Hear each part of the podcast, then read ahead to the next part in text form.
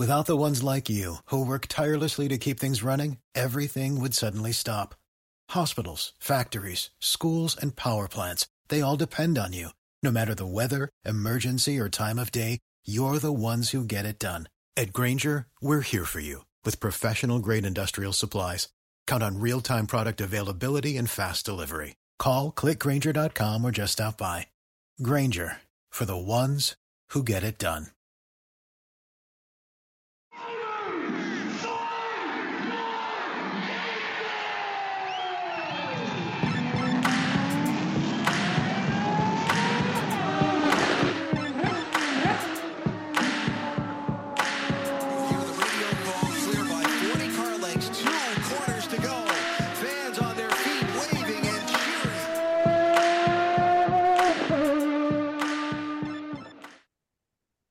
Welcome to another episode of Pit Lane Parlay. I am your host, Mike Jokum. Frenchy is here. Sarah is here. We are going to whine about Formula One for the next 45 minutes or so, and we're going to title this episode Angry Formula One Episode. Now that I've gotten that out of the way with, we are going to talk about Miami. Then we'll go to the news afterwards. Frenchy has a bunch of news things and whatever to round out the episode. So let's get predictions out of the way with first. Yeah, how'd you guys do while I was gone? I gone? think I was pretty. I think I did pretty good. If I'm not gonna, Sarah- if I'm Sarah's if I pretty good. correctly. Sarah's good prediction was Max, which like you lose points Obviously. because like it's Max. Uh, I had Alonso. I gain points because it's a straight line circuit and he's in a freaking Red Bull. So come Yeah. on. Uh, I had Alonso, and he did he podium? I don't remember. yes, for He like did. the millionth time this season, third Yeah. place again. Yep. Yeah. So, Yeah. you know, both were expected to be good and both did well. You had Logan Sargeant doing poorly. Yep. He Yup. was outside Nailed the it. top 10. He I was, think he was I think he came in dead last. Oh, Yeah. last. he's dead last. What happened to him? Did he was he did he No, get he just oh he did he get punted by is he the one that got punted no, by no, no, no. That was Lando.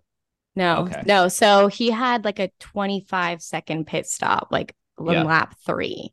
Like he came in to pit and they Front I wing. remember I was sitting in front of the start finish line. So I was like, I was sitting across from the Haas garage. So it was like, whatever, one or two down from Williams.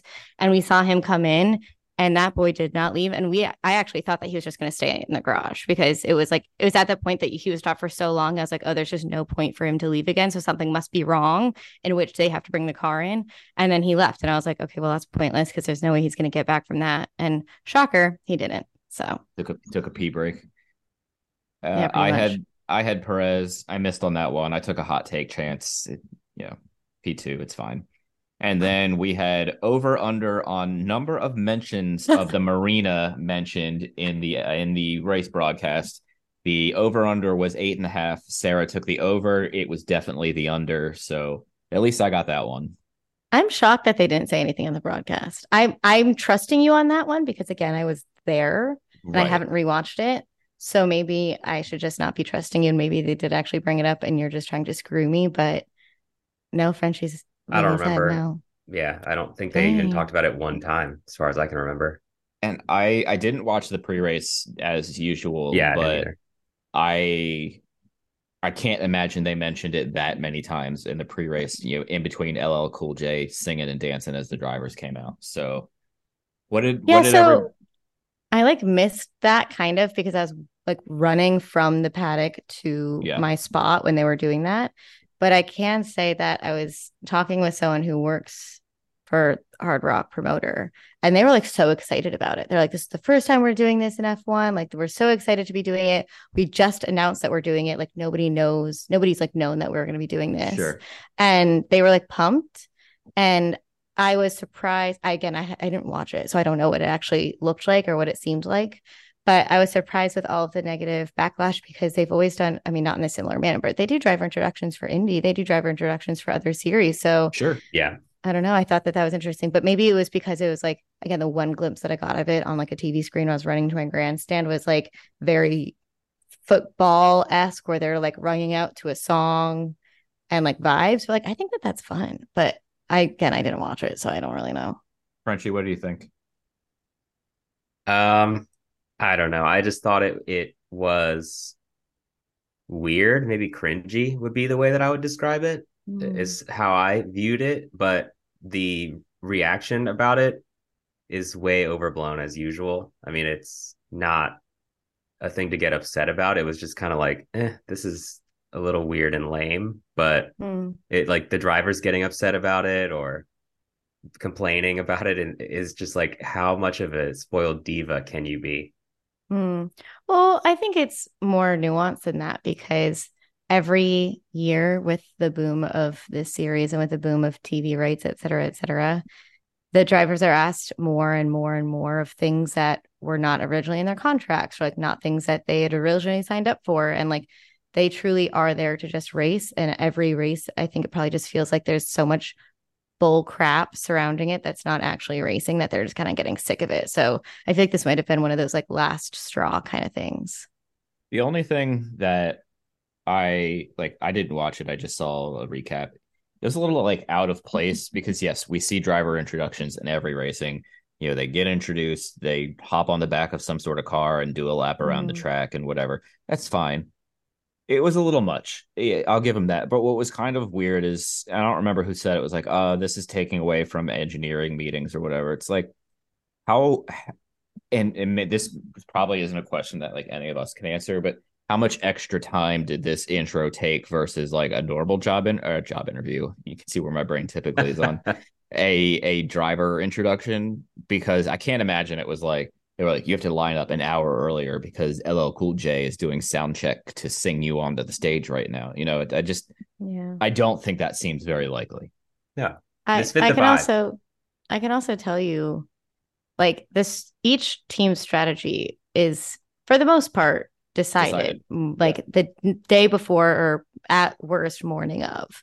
Like the only thing that changes that is if there's big weather changes obviously and there was no big weather change. So I can't imagine that it really hampered too much of the team's time and also the teams had it on their schedule that this was happening. So they could have just planned for it accordingly. You know? it's it's going to be even more of an event or of a circus type thing. This just reminded me of how they do it at NFL games. And so that's it fit Mm. the vibe of it being at the Hard Rock Stadium. I mean, for the F1 drivers who are not used to kind of, I guess, US sports culture, for them, it's probably like, wow, this is so weird. Why are there like cheerleaders on the side, like with Yeah. pom poms dancing as we run out? Like, this is strange, but for us, it was like, okay, yeah, this is how we do it in the United States. We go way overboard. And all I want to say is that in Las Vegas, I don't even know what they're going to do, but like Gonna they're going to shoot the drivers out of slot machines or something like that. I have to say, I really like that take, Frenchy. I think it's really interesting to think because, again, like for us growing up in the US, this is normalized for us. This is something that's like, oh, cool, it fits the vibe. Again, Dolphins, they've thrown Super Bowls before they get it. This is like their Super Bowl because they are, don't go to Super Bowls anymore. Sorry, Miami.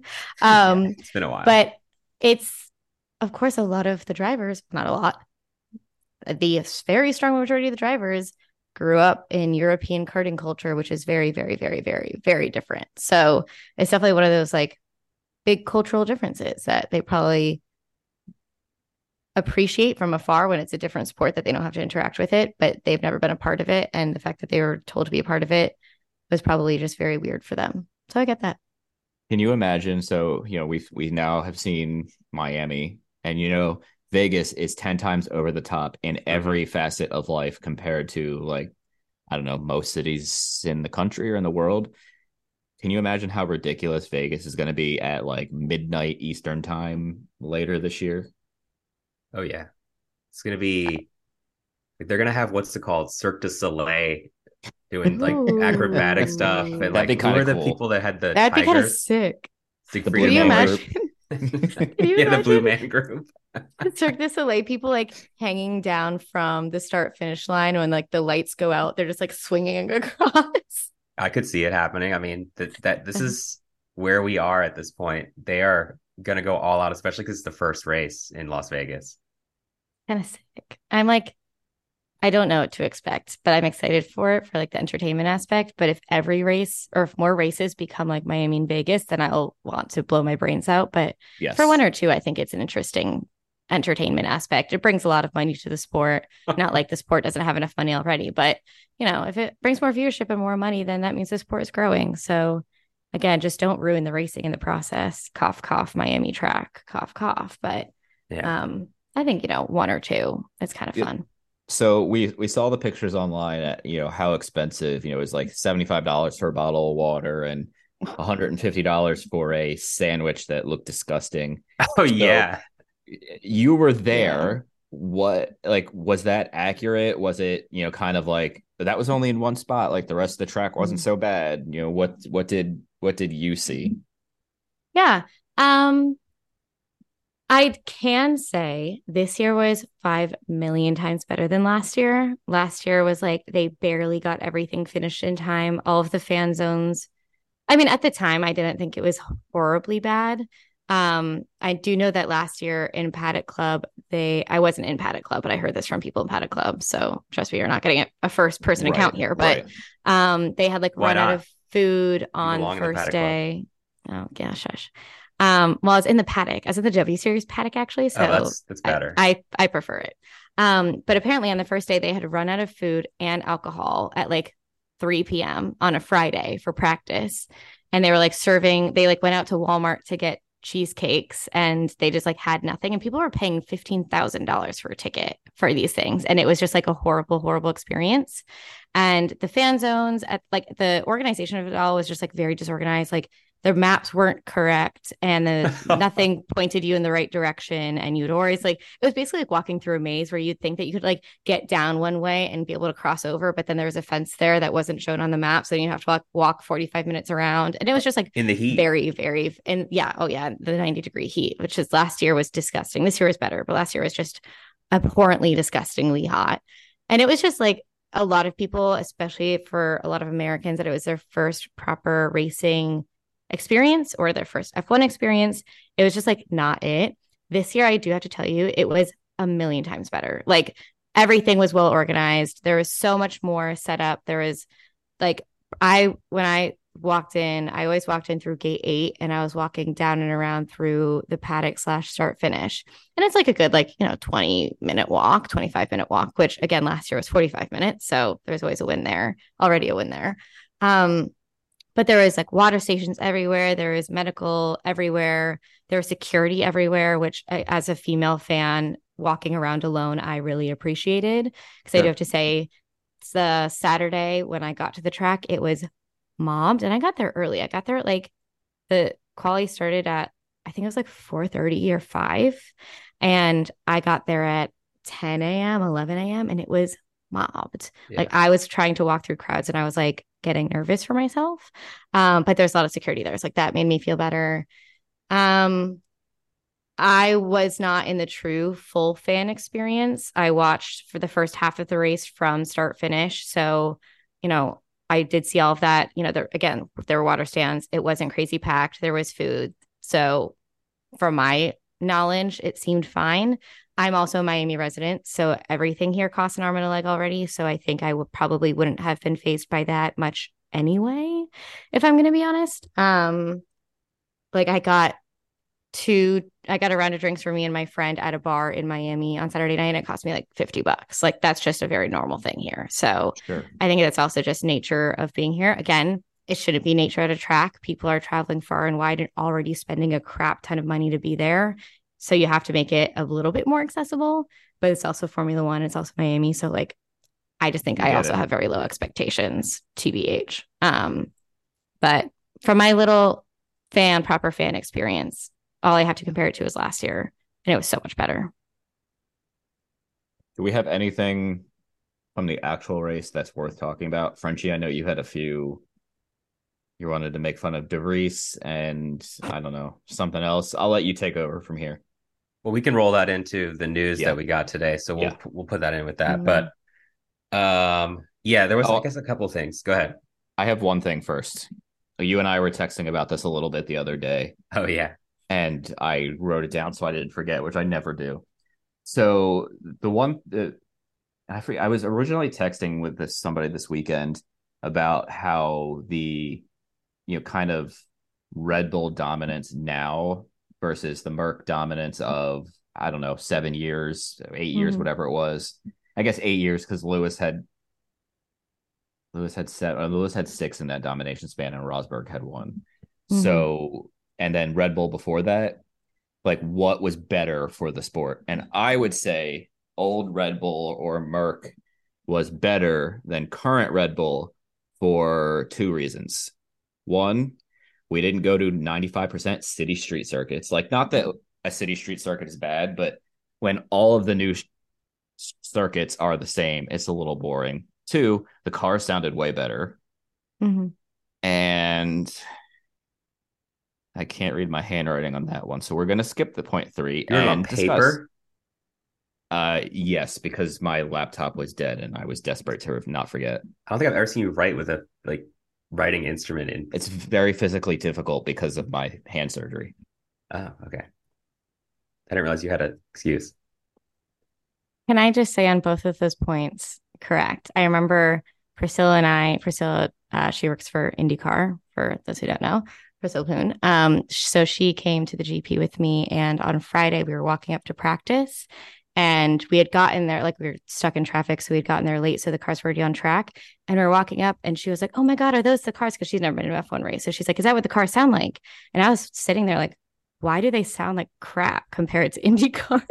Mhm. I was at Mhm. Long Beach, whatever, two weeks before. And I had this whole like moment of like, oh my God, these hybrids just really sound like shit, if I'm gonna be honest. So yeah. And I, I just think I just- from a track perspective, like we could talk about the engine sounds all day because that's you know Frenchy and I Frenchy and I's favorite thing to send videos about F1 videos about is old era Mhm. F1 cars. But like Miami, you add Miami, okay, you know it's cool. But then we add like Jeddah, which is essentially a city circuit. Then we add what was there's there's another you know, Vegas, and you know there's probably one or two more, and then you know they're talking about other cities who want F1. Mhm. I get it. I get why you want F1. I'm not knocking the business standpoint behind it. From a racing standpoint behind it, it's it's all this it's all the same. It's not so exciting. I went to the Williams pop up on the shop, which is Thursday and Friday. And it's not just a shop, like they do Q and A. Oh yeah, so I went Yeah. Wednesday and Friday because Wednesday was a Q and A with Alex Albon and Logan Sargeant, and Friday was a Q and A with Jamie Chadwick. And it's like all open free, so anyone who wants to go can go and ask questions and like be involved, which I love. Like Williams is the only team that does that. I love it, so I go and support them. It so Wednesday really I cool. went. It's so sick. Like the one in Austin was really cool. The one uh, the they did it in Montreal as well. They did in Miami last year. Like Williams is on it, but that's just a whole other conversation. So Alex, we asked him what his favorite and least favorite thing about Miami is, and his least favorite was a, of course, all of like the media and entertainment and all this stuff, but also like just city tracks suck. Like he was like, we just, I want to be able to race on a proper road and I can't do that. So like here, one of the roads is like so much more narrow than it should be, but it's because it jets up to a highway and like we can't move it. And just like it makes for really bad and really unexciting racing. And like we've already known that. I think that that's like a common knowledge kind of thing, but hearing and seeing the frustration from him directly of like, this is so annoying to have to do this and like have to race on these tracks is just like very frustrating. Um, so I think it just like drives that point home even more of like people, even though there's no as much entertainment value, et cetera, et cetera, whatever, the actual racing is crap. It was it was really like Frenchie and I were texting each other a couple points and like we either weren't talking about the race or we were saying how like neither of us were remotely focused on what was going on. And I had that like F1 team multi-viewer thing up on my laptop. And the cool thing, I don't know when they started doing it because I, I didn't have it up for the previous race, but they have like a transcription of all the radio messages coming in. So you don't have to click them and listen to them. It just displays it as text Mhm. and I stopped paying it. I even stopped paying attention to that. I was like, "This, I'm getting nothing of value from this right now." Yeah, Sorry, I think Frankie. Stroll said at one point was like, "Can someone give me an update on the race because like what's happening?" And everyone's like, "Yeah, there's literally nothing going on. Just like Yep. keep doing you." Like I don't, I do not remember the last F1 race that I sat and watched that did not have a safety car. I truly don't.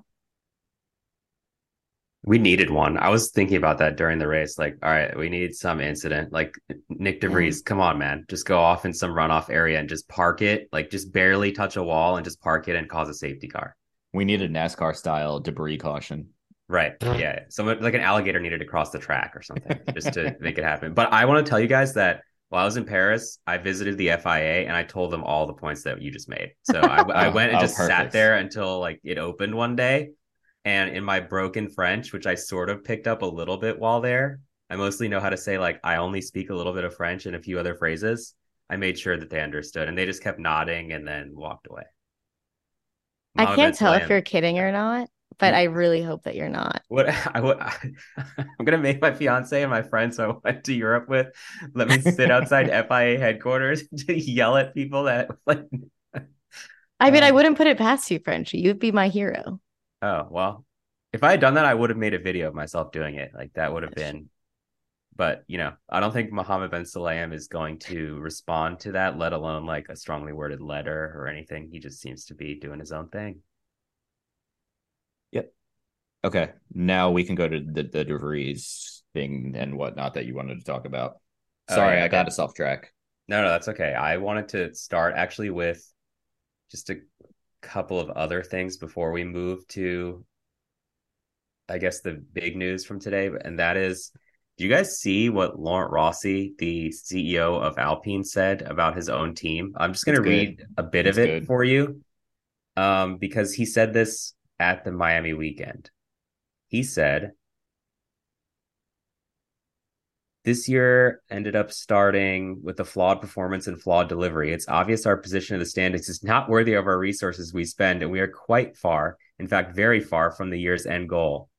I'm noting not only an obvious lack of performance and rigor in the delivery, but also potentially a state of mind that's not up to this team's past standards.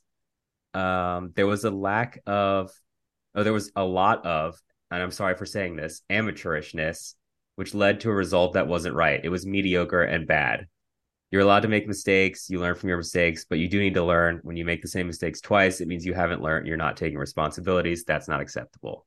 What a motivating pep talk, Mr. Rossi. That is Oh, wow. I feel so inspired. I'm sure everyone wants to work for you now. And they already felt really good about all the resources that you invest. And like your five year plan just keeps restarting.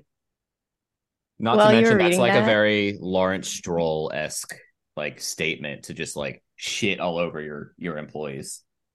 I was like just thinking about my two friends that work for Alpina. I was like, I should text them, make sure they're okay, check the vibes.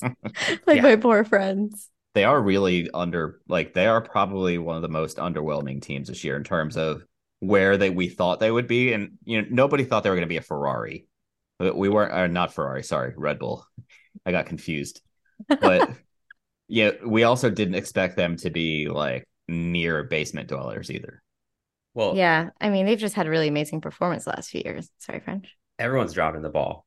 Like Yeah. Mercedes dropped the ball big time. They can't figure out what the heck's going on with their car. Ferrari's doing their normal thing.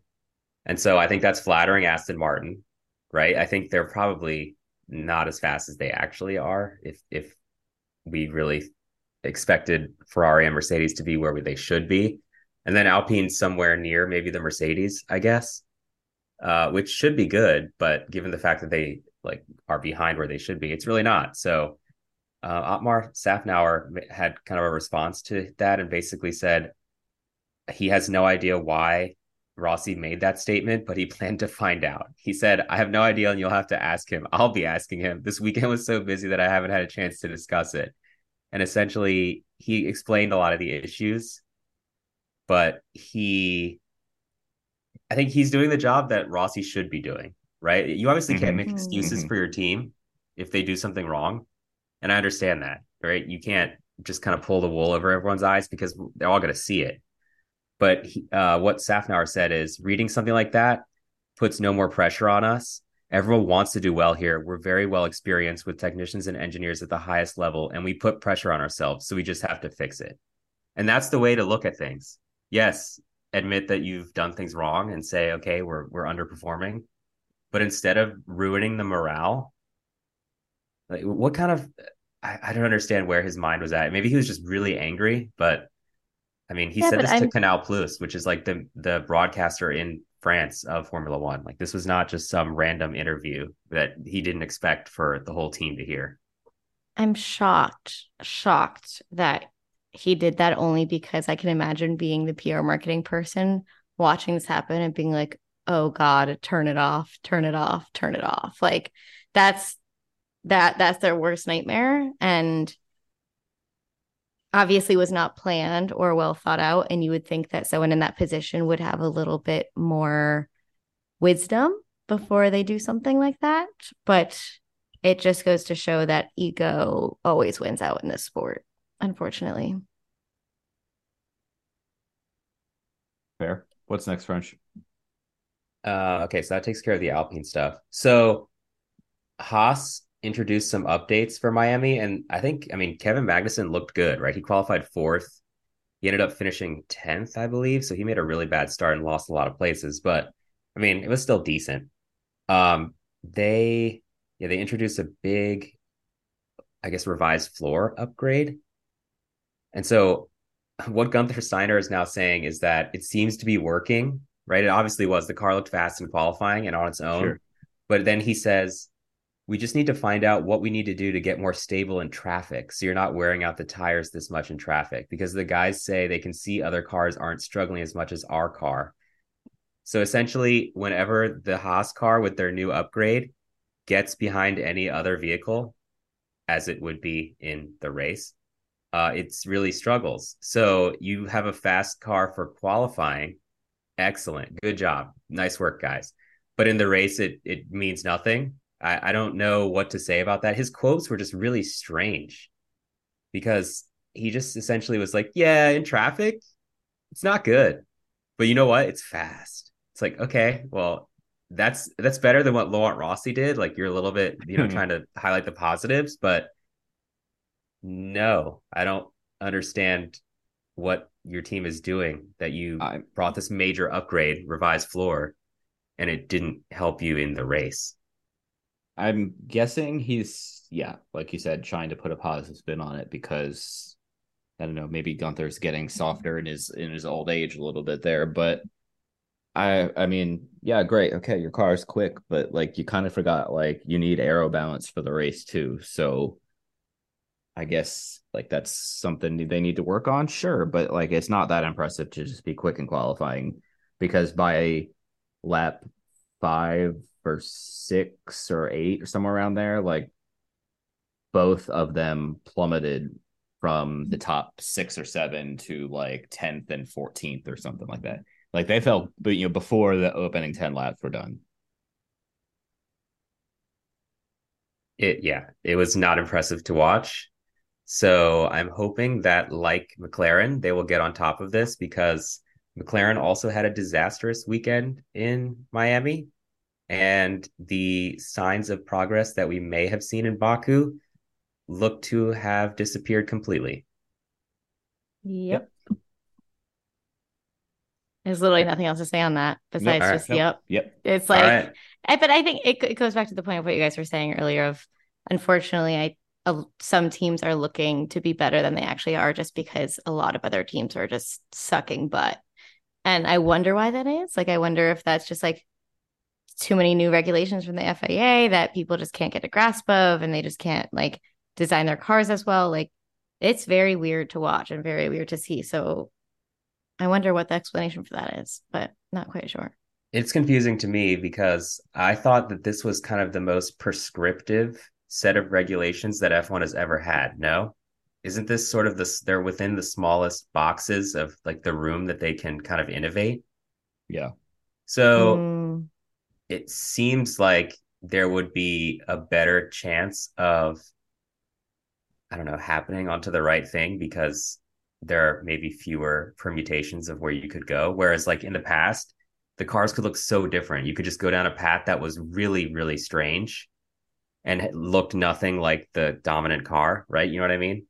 But now they're all kind of similar. So I would think that they'd be closer and they are relatively close, right? Like the differences are small, but it's just strange that these really tiny nuances are holding these teams back so much and they're unable to get on top of them given the resources that they have something strikes me that the regulations eh, there's something weird with the regulations and i'm not an engineer so i i don't know how to speak on that but it seems like maybe these aren't the best set of rules. Yeah, I mean, clearly, if you remember, like when these er, rules were originally announced, it was it's going to be easier to follow, et cetera, et cetera, et cetera. And I mean, even last year when it might have been a little easier to follow, it still wasn't that easy. So I think these regulations have completely, I don't say completely, these regulations have significantly missed the mark of trying to improve the overall racing product. Hmm.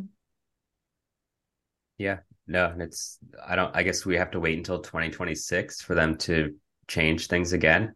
So They're gonna lose a lot of fans in the interim. Like all of the fans that aren't diehard loyals that were relatively new and just here for the funsies. If they're not seeing the funsies, they're gonna dip Ruski. Yeah, I have a my a good friend from high school who he just started him and his wife just started watching Drive to Survive like in the last couple months and they got caught up his first like live races he's gonna watch is at Imola. So like I'm we're gonna have beer Saturday night, watch the race Sunday morning, and I just like I've debated like do I tell him like the, the racing isn't really that good right now, or do I just like shut up and not say anything? So that is literally that is my internal debate that I've been thinking about all day today. Hmm. I have a vote on that. What's your vote? I would say don't tell him anything because it may turn out to be one of the good races because crazy things might happen. True. You know what I mean? True. Like there could just be wild stuff that goes on. So I wouldn't say anything. And if it ends up being bad, then you can explain why. But you know, if it's not a snoozer, then you you didn't need to like lower his expectations beforehand. Yeah, that's All right. true. Like nobody would have expected Silverstone last year, and that was a banger. You know, like they sometimes it comes out of the woodworks, but I think we're it's so easy to bully and talk crap on F1 sometimes that when we see a race like Miami that's just like so blown out of the water, blown out of proportion, and then the racing was actually just so bad and everything is just bad. It's kind of like easy to nitpick, but not every race is like that.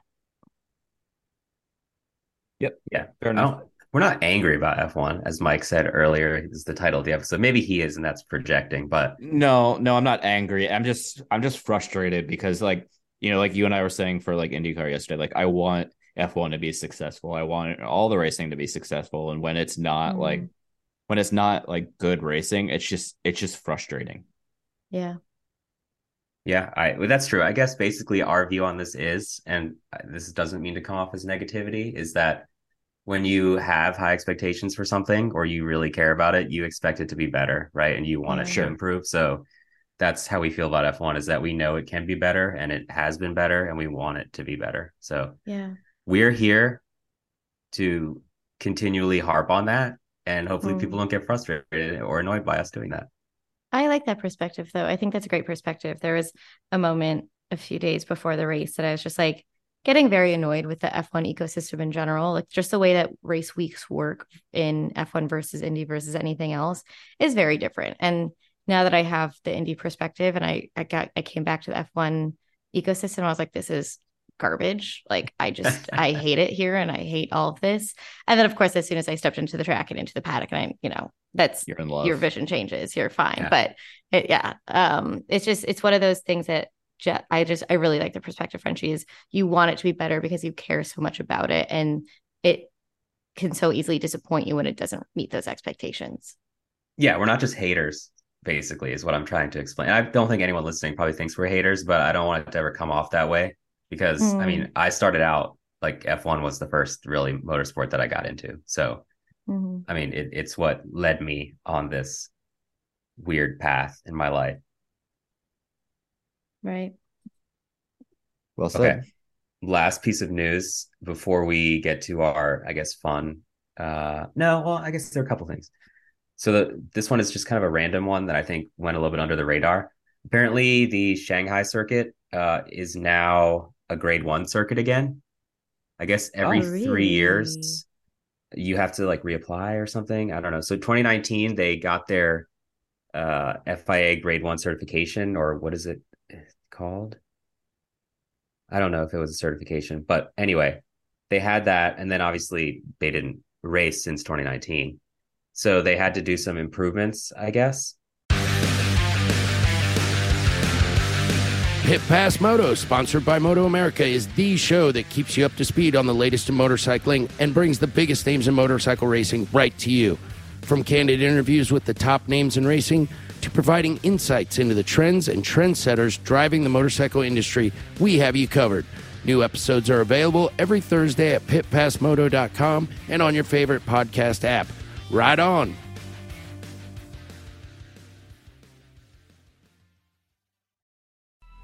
Coming up on 5 Minute News, I'm Anthony Davis. You might think it's partisan because maybe it's critical of one side or the other, but it's not. It's just the truth. And I think that's also something that's kind of unusual for Americans listening to the radio or to podcasts because the news landscape in the States has been so partisan for so many decades. So, five minute news is verified, truthful, independent, unbiased, and essential world news daily. But it's now been approved again. So it has three years from, I guess, this year. Yeah. So until 2025 or something. I don't know that's when the organizers have the deal with F1 until. So we're expecting in 2024 to have the Chinese Grand Prix back. And that would actually mark the 20th anniversary of when racing started there because the first Chinese Grand Prix was in 2004. I think Rubens Barrichello won. So we may see it back next year. Hopefully by then, I have no idea what's going on in China with COVID lockdowns, but I would hope, uh, like, I mean, it started in 2020, like four years after the start of it that you guys can get everything under control and not have Yeah. to have lockdown. So, you know, optimistic that next year we'll see China back on the schedule and we'll have even more racing instead of the three week gap that we saw. That's amazing. That's amazing. I mean, it's not amazing to have more than 23 races, but that's I would one. be really excited to see that because that I think the Asian market is such an important market to hit and Suzuka's great, obviously. So adding Shanghai would be huge.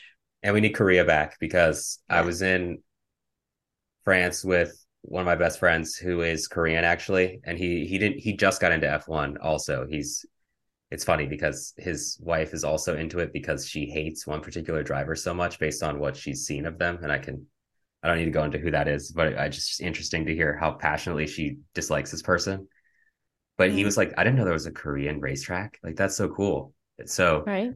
We need to expand into maybe more areas that are relevant instead of just i don't know having these like mike said street circuits in areas where you can have celebrities instead of Yeah. fans come right we can get the glamorous people and have instagram shots if that's Yeah. the goal you did it in miami f1 and you're going to do it again in las vegas but if you want actual fans to show up yeah the people that you just got into the sport with this drive to survive thing that are buying the merch that are following it that are your viewers then you need to make it in places where they can actually go and see good racing aka circuits like shanghai like the track in Yeah. korea which i forgot is the name but uh, you know places like that imola like we're, we're going to real racetracks that f1's known for Yeah. I'm just still counting down the day until Kyalami comes back. yep i want to go to south wish. africa I'm just really, really, really want that track to come back. But if it's up to Domenicali, then it's going to be like Chicago or New York first, which like makes me want to kill myself. Yeah. it plainly. I mean, those, those cars are so big, they don't fit that well on city streets, right? We see how Monaco is. So the Yeah. product in Monaco is that way, and you're going to make more street circuit tracks. Come Yeah. on. Come We're seeing on. the product in Monaco. We see the product in Miami. We see even like NASCAR in Chicago. Like it's a Oh, yeah, that's fun already a mess. race, but it's like it's such a disaster, right? So it's like, why would you want to bring another racing series there? Long Beach and St. Pete are like the only ones that work. I mean, look how many street races have been tried and just like fail. I mean, Nashville, well, we, we've yet to The see jury, the jury works. is out on that one. Yeah.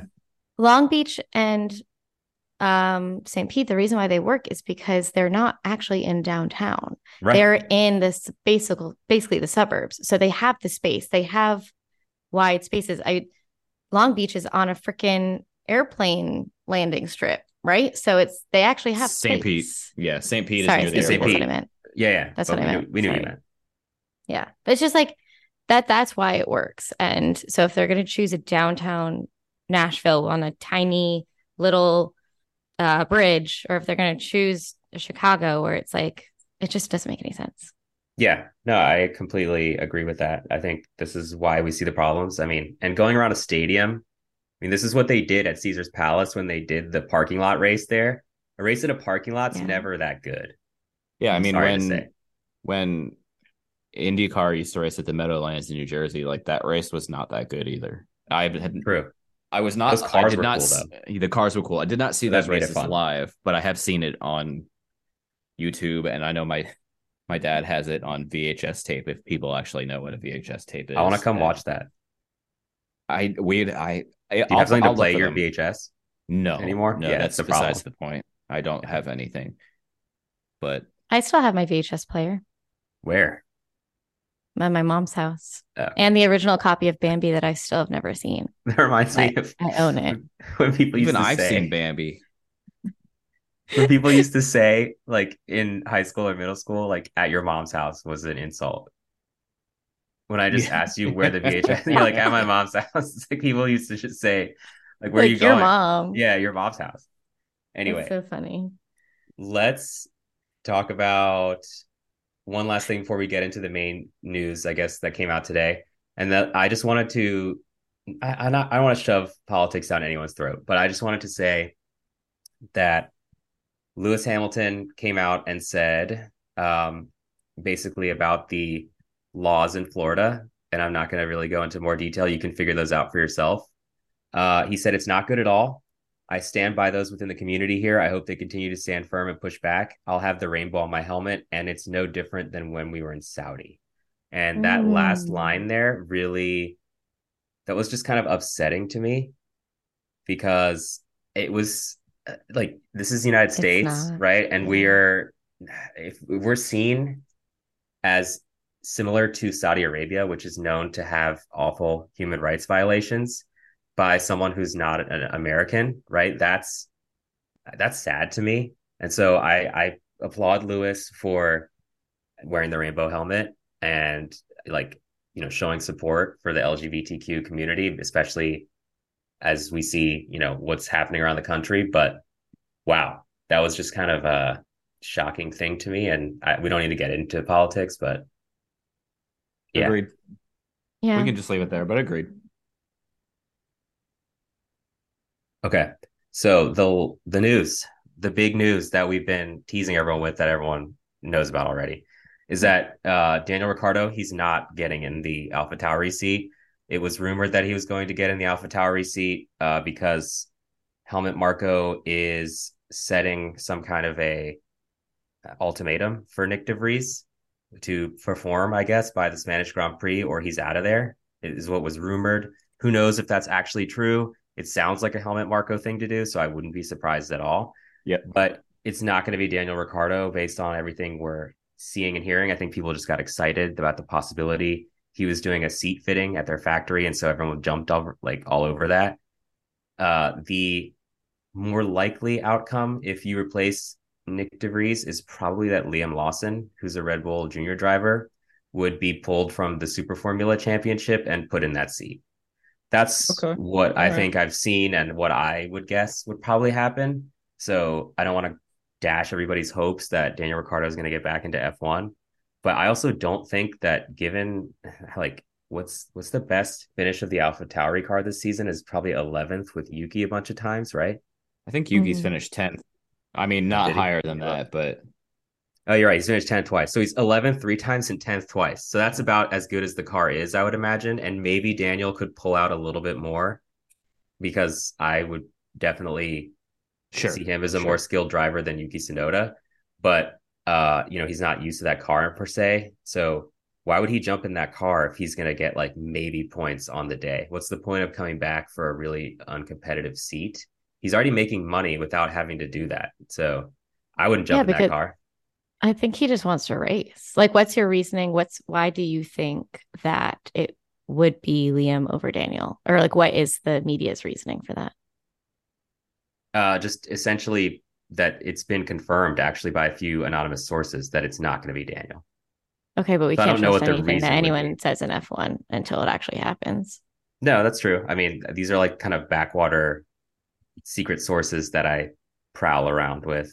That, that sounds really creepy the way I described that, but um, I, I Sounds prowl around Florida. for my sources. yeah, it sounds really That's creepy. very Florida. Um, but I I don't know. I think I think that there would be a lot of benefits for I'm not even like the biggest Daniel fan, but I think that there would be a lot of benefits for Daniel taking that seat because A, he doesn't really care about just sitting around and taking money. He has more money than he cares to have. He wants to race. And if he gets put in that seat, then he can prove to other teams that he's still got it. So if he's able to pull out more equal or more than Yuki, then teams can see that and potentially want to sign him. Yep, go ahead, French. Okay, so my only counter to that is that everyone's talking about how Lewis Hamilton could potentially go somewhere else, right? Which is not going to happen. We know it's not going to happen, but there's nowhere else for him to go. So mm. that's if there's nowhere else for Lewis Hamilton to go, there's definitely nowhere for Daniel Ricciardo to go, other than maybe the Red Bull seat that they vacate Sergio Perez. But that's it. That's what, all I would take if I were him. So I'm gonna I'm gonna counter your counter and say technically there's nowhere to go, but if you fire Nyck de Vries, there's somewhere to go, right? Technically, like But is I, it worth it? There is Yes. no way Lewis is going to AlphaTauri. No, no, I'm not saying that- Alex. I'm not saying Lewis. I'm that saying would be a Daniel. hot take. Yeah. I was gonna say no. I mean, I think Lewis has Could nowhere to go up to because there's there's nowhere else that he would want to go. Like he's Yeah. done all of the other teams that he would have wanted. The only other team, like he's not going to go to He's only Ferrari, done and two he's not going to go to. I know, no, but lis- listen to me, please. He's not going to go to Ferrari, and he's not going to go to Red Bull. No one else is really showing a lot of improvement or worth for him. Maybe, maybe if the world tipped on a shoulder, maybe Aston, but like I still don't see it happening. So I think once Alonso's Lewis, like again. Lewis has so many other things outside of F1 that he would rather be doing than be in a crap car not winning races. Because Lewis is like his psyche is based on doing well and winning races. And which again, that's a good thing. You're a racing driver. That's where it should be. But I cannot imagine him leaving Mercedes to go to another team that's not leading the field. And that would only be Red Bull. And that's just an impossibility. So is it Daniel also the winning mentality, and that's why he was done at McLaren? no, he just had a soft ego and didn't like that he was put as the number two driver. Well, I mean, he became the number two driver. I don't think he necessarily was even put as it. He like performed that way to send him to that spot. But he didn't like being treated that that way.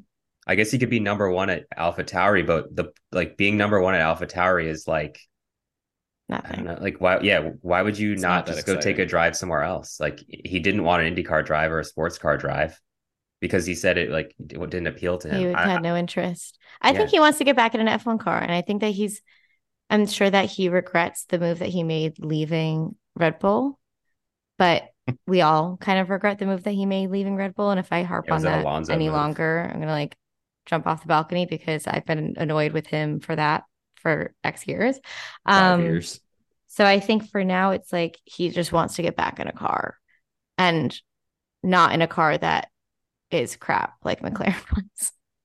Although I can't say AlphaTauri's any better, Yeah. so I don't know. We'll see. I mean, okay, fine. I don't. I really don't think he's going to the Alpha Tauri seat. I don't see it happening. But you guys have not.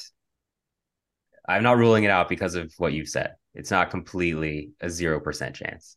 Yeah, I like. I'm not saying it's it's a definite, especially if there's things that are saying like, oh, Liam Lawson's probably closer to getting it. It's possible. It's just like if I were Daniel right now, and I was, my dog is looking at me now. Like, yeah. I was, I was thinking about that. um, and he's like, okay, I'm getting 18 million dollars this year.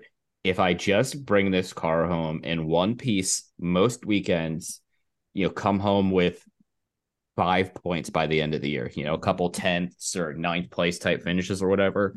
And I show people like, hey, like, you know, I am better than what the McLaren, you know, thing showed me. Maybe something opens up somewhere else, like somebody gets fired or, you know, Lance Stroll's arm falls off in an in an uh, in a elevator accident. You like you never know. What? Like, uh, if it actually Uh, happens, you're gonna feel really guilty. Yeah. But like that's why I tried to pick something like highly unlikely. You know. So like crazier things have happened. Don't use an elevator ever Yeah. again. Lance, Lance Stroll, please don't use an elevator. Stairs like- only, bro. Maybe somebody's sponsor dries up and they run out of money and you weren't expecting it. So Crypto. like yeah, crypto, crypto goes crypto. It was still the crypto.com signage everywhere this weekend. It's wild. yeah. It makes no sense. that I mean, it it was funny, but it was just it makes no sense. But this discussion leads us to considering Nyck de Vries. I'm sure we all had higher expectations for him uh, this year than he has shown. I mean, he's a Formula Two champion. He's also a Formula E champion. It was very competitive in that series. And I don't think that those drivers are like subpar losers. I mean, th- there are some serious people who were like on the ladder to F1 that got really close and or that do sports car racing. I mean, Sebastian Buemi, Andre Lotterer, like there are people who are you you know their names that race in Formula E and he beat them. Um, Mike's favorite Stoffel Vandoorne. But so Ugh. What why is he so bad? And is he worse? Because I saw a lot of hate for him. Is he the new Latifi? Ooh, okay, but people are saying the same thing about Yuki last year. And it's like, I think everyone just needs a year to get used to it, right? Why because there's so much added pressure. Oh, I don't think he should have. I hate Yuki, but we've already gone through that. But like, there's so much added pressure. There's so much else going on. It's like, it's a completely different environment. So I think that he just needs some grace. Do I think he's a good driver? Absolutely not. He loves walls a little too much for my liking He loves and like walls. not my vibe. But I still Why is he not your I vibe? think everyone because he loves walls. I think everyone should like get a bit of grace and a bit of chance, especially if you're in the Red Bull family. You're not getting that, and I'm sure that there's just immense pressure from all sides. That he's just like he just needs time to figure it out. He's a freaking rookie. We're five races in. Like, come no, on, five guys. races is enough. You either win or you leave. Okay, Helmut. Thank you Yeah, for joining the podcast Yeah. today. Not everyone is Max Verstappen Helmut. Like, come on. Or Sebastian Vettel, who was like an, also a wonderkind. Nick Yeah. de Vries, like you just said, I don't think he's that bad. I also don't think Nicholas Latifi was like a terrible driver. I mean, okay, that's where you're wrong. no, Sorry, no, no. He, he, he, I don't think he's like an incompetent driver. You know what I mean? Like he was the worst on the F1 grid, which is still better than like how many other drivers in the world. So that's that's, That's what I was thinking. point. Is like somebody told me this one time. I think it's like even the the worst doctor is still a doctor. You know what I mean? Mm. Like that you have a medical degree from like some random school in the middle of nowhere. Like you're still a doctor, and, you, and that's better than a, everyone else is. Basically, you know what I mean? Mm, I They, don't know. they if have more medical knowledge than the rest of us. Yeah, but I don't So- think that applies here because Oh, it does. to be a doctor, you can't just pay someone to be like, I'm going to pay you $2 million more and you're going to make me a doctor instead of him, even though he's yeah, smarter than can. You can totally fake it through a med school that's Okay, like a- but- a, a, crappy, un, un like accredited bad school. French, you know what I mean, though, right? Is there such talented, amazing drivers out there that aren't making it to this level because they don't have the funding? Same for people who go to med school that are really intelligent. Okay, we're off the med school train now. I'm talking about Latifi. Like, I, I there are too. better drivers than Latifi. He's going to med school. He just had- Sarah's, God. Sarah's gonna murder you. I know, I know, but okay, fine. He's bad. Whatever. I, I'm then trying to make a real serious point here. That's about what I'm trying to do. The fact that there are really good drivers, even though yes, he made it to the Formula One grid, that means he's an amazing driver. I'm not I'm not going to take that away from him. You have to have some eon of talent in order to make it this far because you need the super license points. You need to go through the series. You need I get We that. agree on that. Yes. That's- we agree on that. But now I'm saying I'm just because Latifi was the worst driver on the grid doesn't mean he's better than other drivers because there's going to be a lot of driver other drivers that are better than him that just can't afford it. yeah, yeah, no, that's true. Fair. I mean, yeah. that's fair, but you know, he's better than some other people that Williams could have chosen. Essentially, I guess. Like, oh yeah, I mean Williams could have chosen me and I would have sucked ass. So like that doesn't really say much. and not had the sponsorship money. And not had the super license points. Win all around. Uh, Okay, I have so Nick uh, some charisma though. Sorry, continue. Yeah, you do. You do have that. So Nick, what? How do we? Where do we rank rank him? Like, is he a no hoper? Or is he somebody that after five races, everyone's just jumping to conclusions and needs to, like Sarah said, give him a little. I'm somewhere in between, actually, the two views. I, don't have no hope. I think no hope is too drastic. I have little hope, but not no hope. I have little hope, and I like on a scale of one to ten, like a one and a half, and Oof. it would it would be like a two. But I mean, you know, when when Gasly got promoted to Red Bull, he was gone after what two thirds of a year, pretty much half a year, maybe. Yeah, and he's Mhm. better than Nyck de Vries. and and he's better than de Vries. So what's to not to say when we get to you know a month and a month from a half now, maybe like right before the uh, summer break, whenever that is, I guess August. You know, maybe they go, all right, you know, this has been enough. Like, not to say like he couldn't do better, but we also have to account for the fact that Red Bull it does not think things through particularly rationally when it comes to most of their driver decisions. so I have two questions following up on that. I have two answers. Okay, good. Number one, it would be a really boring podcast if you didn't have answers for my questions. Sure. Number one is these are just thoughts that popped into my mind. If he got to the end of the season, like if he got the time he needed, is he somebody you think that could be Yuki, be competitive? Like, do you see him being that type of driver or no? I wouldn't put Why it not? past him. Yeah, it's possible. If he lasts the whole year, he's going to have to at least do equal as Yuki. And I don't think Yuki's that impressive, so I I think so. Okay. If he's putting in the results, then why wouldn't he show that he's competitive? No, I mean, will he be like, will he put in the results at all? Like, if you give him till the end of the season, Um, will there be results or will he just kind of run Oh, around? and- okay, I misunderstood 18th. that too. Yeah. I I'm I, I think it's possible. I, I I'm I'm struggling for words because I'm not like super optimistic right now, but there's a there's a chance. I think it's just too early to tell, Yes. honestly. You That's can't make an I'm educated struggling. decision on this because there's such limited data.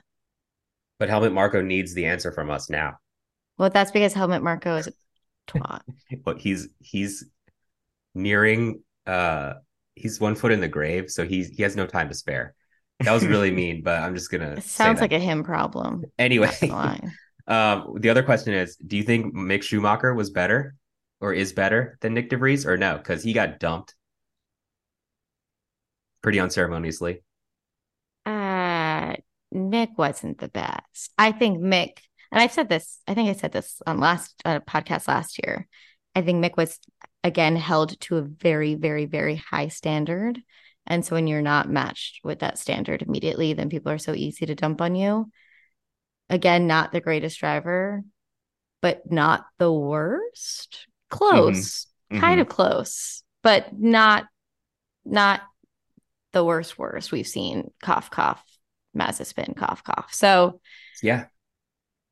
I think it's also I don't think he's compare, that. I don't think he's that bad. Yeah. to compare Sorry. them because it's okay. I I jumped I jumped because you know de Vries has only raced what four or five races and Latifi had three years, so Yeah. it's just we just need we need at least a, f- a full season to like make that comparison because if de Vries gets fired after half a season, like then you could play woulda coulda shoulda for the second half of the season that he's not in that seat. So it's a fair point. Like it's not an a bad argument to make though because the first five races have been dreadful. Yeah. No, I and to me, like I can't tell. Do you do we think he's like Logan Sargeant is better than him? I don't know. We have I mean, there's all these people who we have no idea like what is their potential. We haven't seen it, but mm-hmm. You know, uh, hopefully he gets more of a chance than this. But I think what Sarah said really hit the nail on the head.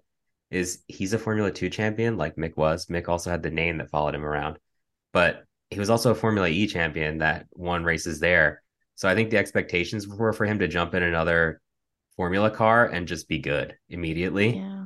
And the fact that he's not and that he's struggling, the pressure's on him and it's up to him. Unfortunately, he's not a guy who takes credit for mistakes. It doesn't seem like he doesn't own up to them. He likes to put blame or like deflect somehow, which isn't a good look. Because if you own your mistakes, I think you have more respect or credibility from your team. But I, I mean, it's we'll see if he mentally breaks or not because I think there's a point now where like he's seeing himself in the the headlines probably of you or you know he got the the uh like deadline or the ultimatum and he's either going to break or he's going to prove himself right and so I think I would break in that situation I'd be like wow I'm done Well said. Well, yeah, I'm getting there. Frenchy has one more thing to wrap up, then we'll sign off. And there's no F1 this weekend, so go watch IndyCar and then go watch NASCAR on Sunday. So, and IMSA it's on Sunday too at Laguna Seca I Mhm. uh, what time is that? Think it's at like late? 3:30 Eastern time Three. Yeah. or 3 Eastern time Okay, I don't know what we're doing for Mother's Day, so I'm just going to tell my mom I have to watch racing instead. Oh, it's Mother's Day this weekend. I forgot. Yes. to touch on real quick is just to say, like, obviously, for all the people who are mothers listening, happy Mother's Day. And hopefully, your Mother's Day has something to do with racing. But if not, uh, all the people who are listening who have mothers, go appreciate them because your mom is one of a kind and she deserves to be treated like you treat her on Mother's Day, pr- probably every day, but at least do it for one day out of the year. Gee, where did that come from? That's so sweet.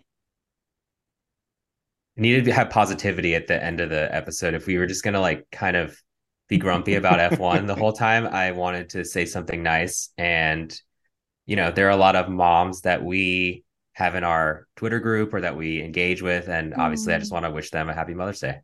And to to when I when I said that Mother's Day thing, like right before that, I didn't know that that's what Frenchy was going to say, so that was totally coincidental. Not coincidental. It was off the cuff empathy. And I love Yeah. that. Well, on that note, goodbye. Have a fun weekend.